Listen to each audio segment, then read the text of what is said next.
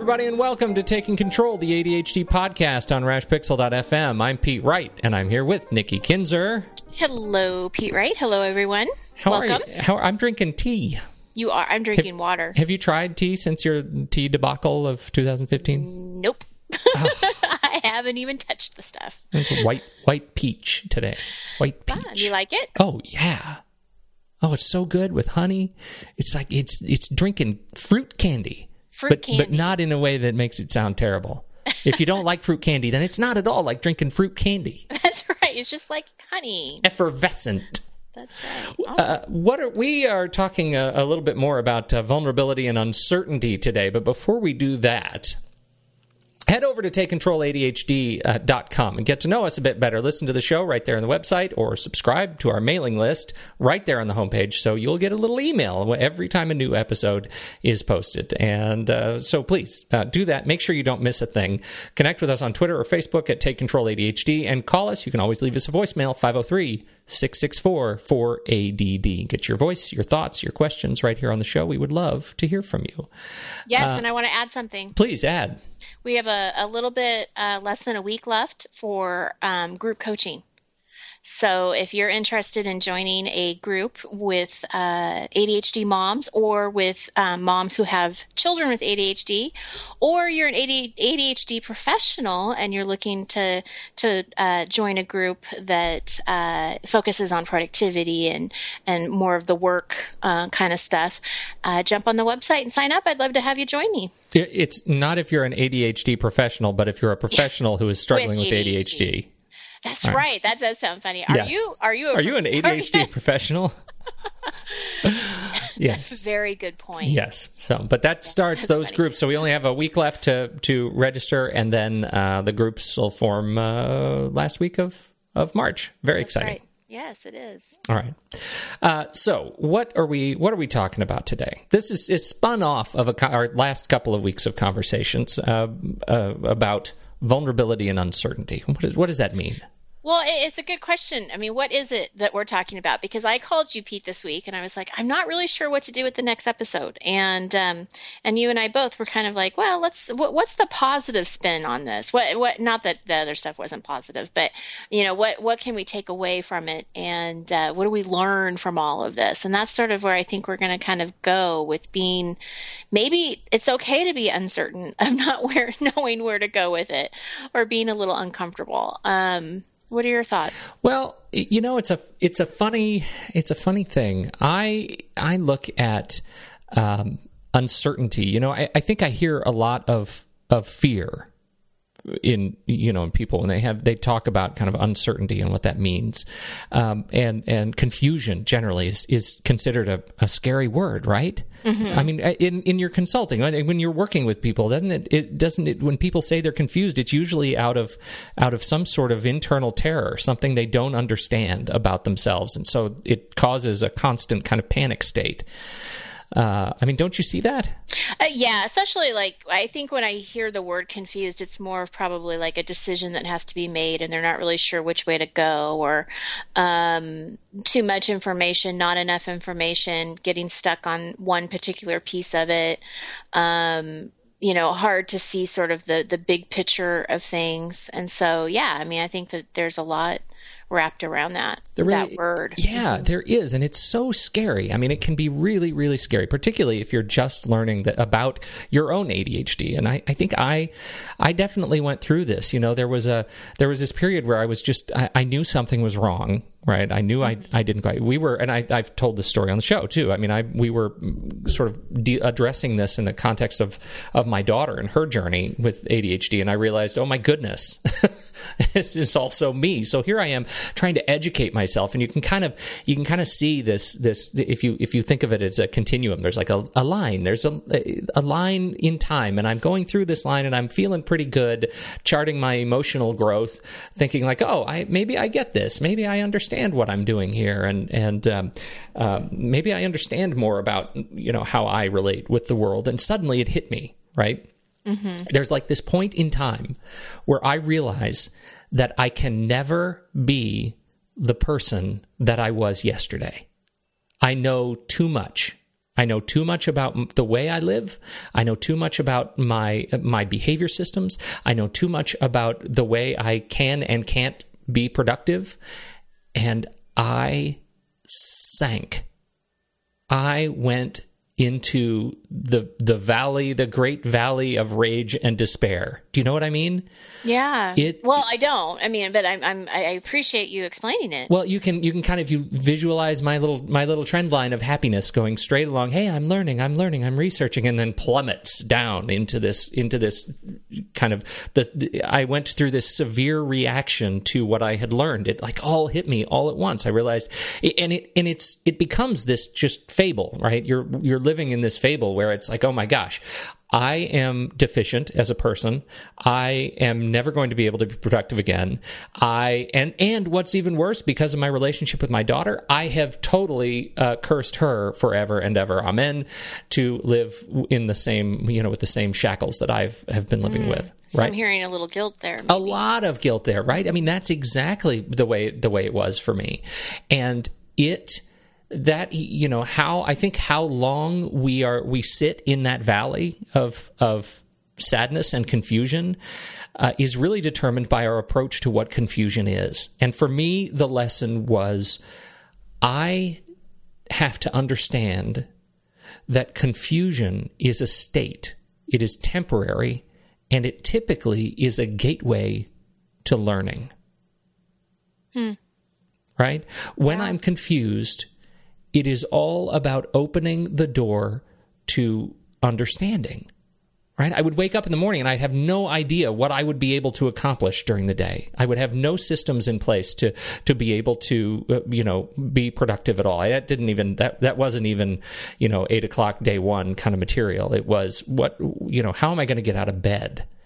Uh, that's that's going to be eight o'clock day one. Am I going to be able to get out of bed and even just open my eyes and and look forward because I was really depressed, mm-hmm. and and but as soon as I realized that confusion can be a positive trait, right? It can be a thing uh, that we leverage um, to reframe doubt into opportunity uh, that everything changed for me.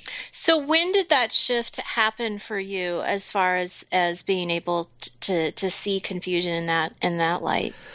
Uh, you know, I was working with it was I was working with another uh, client and partner, and uh, we were talking about organizational uh, change, right? And and you know, how do we? Because you know, my background's in education. We were working in in a higher ed context and on a consulting arrangement with another university on the East Coast, and uh, we he uh, really educated me on this concept around you know organizational confusion you know mm-hmm. what happens when you're working on a team and you're like oh my goodness this the team is not doing well we have to address this big change or there's a restructuring or reorganization or a new leader whatever it is and and how do teams rationalize uncertainty doubt and confusion and i realized this directly applies to me. And I happened to be doing this right around the time that we were uncovering this for, for my daughter. And I was just sort of suffering through my days, trying to be productive and supportive of my clients, but not really understanding, you know, how I was relating to my own skin.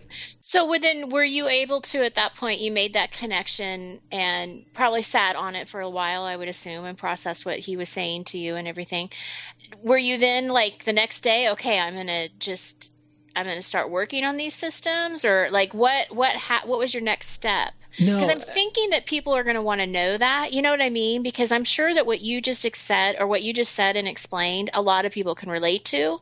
But then there's also like that question of, well, what do I do now? Yeah, yeah, there is, and it, it wasn't like that. I mean, it, mm. there was. I remember vividly, like it was that that learning that last point. Like that's when you push, finally push the domino, and all of the dominoes fall um, it was that one point where I realized I'm never going to be able to go back to what it was before.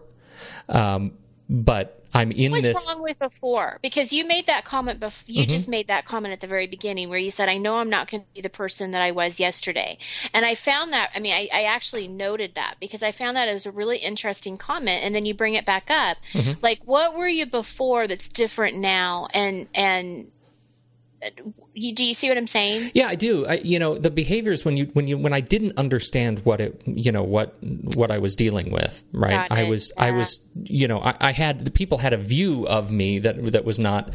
Uh, I, I, don't think, um, you know, I knew was not accurate, but I didn't know uh-huh. how to how to control that, and it nice. was very frustrating, right? When you when you feel like, gosh, I know I know what I'm capable of giving to the world. I just don't know how to get it out of my hands or my and mouth or my eyes. Intentions were always good. Intentions are yeah, always good. You always, you, yeah, always, yeah. You know, very enthusiastic. Know what I'm capable of. Not knowing how to to actually deliver it. it you know, and, and, until you hit a project that's like that requires a great deal of hyper focus, and you feel very strong uh, in your hyper focus because that's that's a superhero power. But right. you, but you didn't know what you know how to how to cultivate that. You didn't know how to say yes to the right things that would mm-hmm. do that. You end up saying yes to all the things that you know you can do, mm-hmm. uh, but not able to actually execute in a timely, efficient manner. Well, um, once I realized that I had learned, I, I was able to define what that set of behaviors is. Once I knew that that's man, that's ADHD. Yeah, like this yeah. is this is a thing people people have studied. They write about this. They know what this is. And not your fault. This is not my fault. Yeah. How do you go you can't just go back to that, you know, who that guy was yesterday after you learn that. You can't just turn around and be that guy you were before. But you also don't know how to wake up the next day because you don't have any real systems to put in place yeah. to to actually get, you know, figure out what, you need done. Get what you need done. Yeah. Right? Yeah. Right. You know, and and so it's it was it was actually a much longer period than that just trying to figure out kind of what um, you know what are the systems that I need in in place. And and it's funny because I was always a very organized guy but I was organized because of organization not because of you know productivity right? I was organized because i loved being organized. Mm-hmm. i was not organized because it was actually delivering anything to me. So once i was able to put those pieces together and figure out how to put systems in place that would allow me to actually execute um, and and sort of leverage some of the habits that I had built around organization, but but to understand why. Mm-hmm. You know what was the mm-hmm. purpose of those mm-hmm. um, tools? That that was that eliminated some of that confusion and uncertainty. So it took a long time, but it, it was a matter of changing definitions for me. Mm-hmm. Um, you know of what what confusion and uncertainty meant. That that I had it. That there are resources that exist to help through it.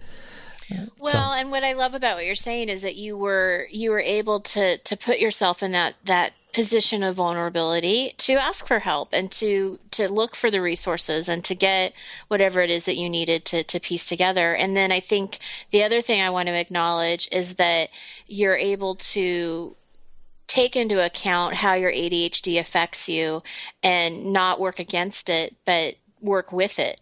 And and I think that's huge. I mean, I think that that's that's my goal for so many of my clients is is to not not deny it, don't work against it, but okay, this is what it is. What do we need to do to to still be successful and still get what you need done and, and empower yourself in knowing that you are capable of doing that. Right. Um, you, you can't deny great. it. You can't you deny can't. it. No, that's no. that's a fool's errand. It's it's it is who you are. It's in your yeah. DNA, uh, so to speak. So I have a story to share that is completely off of what you just what we just talked about with with ADHD, but it, it goes into the the denying of feelings mm-hmm. um, that I want to share. My daughter um, is in third grade, and she has been um, taking a liking to acting and singing, and um, and so she decided to to uh, try out for Peter Pan, and uh, excellent. They had this little, excuse me, they had this after school um, production. There was 18 kids, and she um, got a part of being the narrator, which was not the part that she wanted. Um, she was disappointed because she wanted to have a bigger part. And so at the time that this was happening, you know, Brad and I, my husband and I were just really supporting her and just, you know, well, congratulations on trying out and, and, um, you know, you were so brave to want to do this. And, you know, this is a good part and really trying to kind of like make it positive for her. And, and you're going to do great. And, and she did, she did fantastic and, and everything. Well, then the next, um, production was the whole third grade class and she tried out to get a speaking part and she didn't get it. So she was just going to be in the chorus um, uh, singing. And she was very upset about this, as you can imagine. And um, her teacher saw that she was upset and kind of had a conversation with her about, you know, just keep trying and and you know it's going to work out for you, and you know, just kind of talk to her about it. Well, then yesterday. Um, Yes, because yesterday was the production of her third grade performance. I was getting her ready, and she was telling me about her best friend who got both was in both productions and basically got parts in both of the plays. Oh. And yeah. and my daughter, I talk a lot about my son. I don't talk much about my daughter, but she is um she's a really caring spirit and a very positive spirit. And so she'll take a bad situation and she will make it positive, um, or she won't make a big deal about it, right? It, but then when she, but, but but when it is a big deal, she'll just cry a river. Like you know, she wears her emotions on her sleeve. Sure. So I'm getting her ready for the production, and she's telling me about this conversation that she had with her best friend and how her best friend was was upset one day. She was sad one day. And paige says well why why are you sad? Because you you've got a speaking part in both plays and you got exactly what you wanted. Why are you sad yeah yeah. And you know and so they had their their conversation. And i asked paige and i was really quick and i kind of had to stop myself for a second because i was really quick to want to just go to the positive right? And just say well you got to be happy for your best friend and support her and keep trying i mean that's what i wanted to say. But after us talking about all of this i thought you know i need to validate how she's feeling right now. Mm-hmm. And she so, doesn't need a cheerleader. She doesn't. And so I asked her, I said, Does it bother you that your best friend got those parts? Yes, it does. Yeah. Does it make you sad? Yeah, it does. It makes me sad. And I'm like, you know, that is totally normal. It is totally normal for you to be sad for yourself that you didn't get him. And it's okay to be a little jealous that she did. Yeah. You know, and I I don't know where she's going to go with that because she's only nine. yeah, right. But um, I really felt like I just had to validate the fact that you know what, it's okay to feel these feelings. Don't try to push them away. Don't try to deny them. And and of course she's growing and she's learning, and and there's going to be lots of disappointments and hopefully lots of successes that she's going to be able to celebrate as well. Um, but man, what a hard thing to to to grasp that she wanted these things, she didn't get them, and her best friend did. I mean, that sucks. Yeah, yeah. you know, it's funny. It's a funny parallel, right? That valley of valley of despair, right? That's that's part of rationalizing how she feels right now. Is mm-hmm. that you know I, I can't go back to the way it was before I auditioned and I fashioned fancied something about myself that that eh, you know now it appears by external evidence I'm not, and that's of course not true right. because she's nine, right? It's not right. true, but that's so easy for the for the brain to say that. Um, you know, for for or I should say the heart to say that, to be just devastated inside, yeah. you know? Oh, of course. To have yeah. your worldview changed on on that on that kind of level. So that's a big yeah. deal.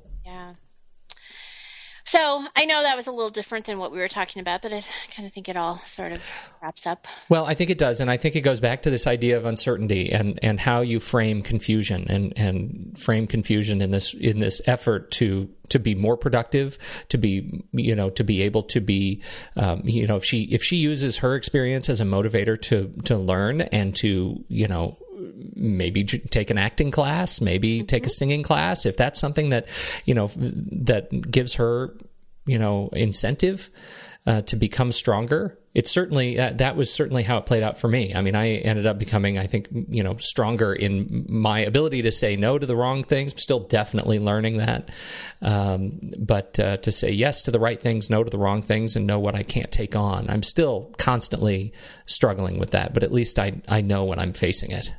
And what a gift that we get to listen to you and you get to teach some of those things. Well, I don't know about that. Oh, I totally do. Oh, yeah. very kind. Yeah. Well, thanks for sharing, Pete. Well, thanks for coaching. Uh, this is uh, this is a good conversation. Thank you, everybody, for listening to us. Make sure to to uh, um, find us on uh, Facebook and Twitter. We'd love to hear your stories too. And a special shout out, I've got to add uh, a special shout out to a friend of the show and listener, Jordan Gamble. We had uh, we we met. He came up to Portland and or down to Portland, and uh, and we met. We had a lovely coffee together and, and talked about you know his experience uh, listening to the show and and uh, it was a it was a real treat. So thank you, Jordan, for for reaching out. Uh, love that experience. Oh, that's great. Yeah, it was good fun. So, uh, anyhow, that's all I've got. On behalf of Nikki Kinzer, I'm Pete Wright, and we'll catch you next week on Taking Control, the ADHD podcast.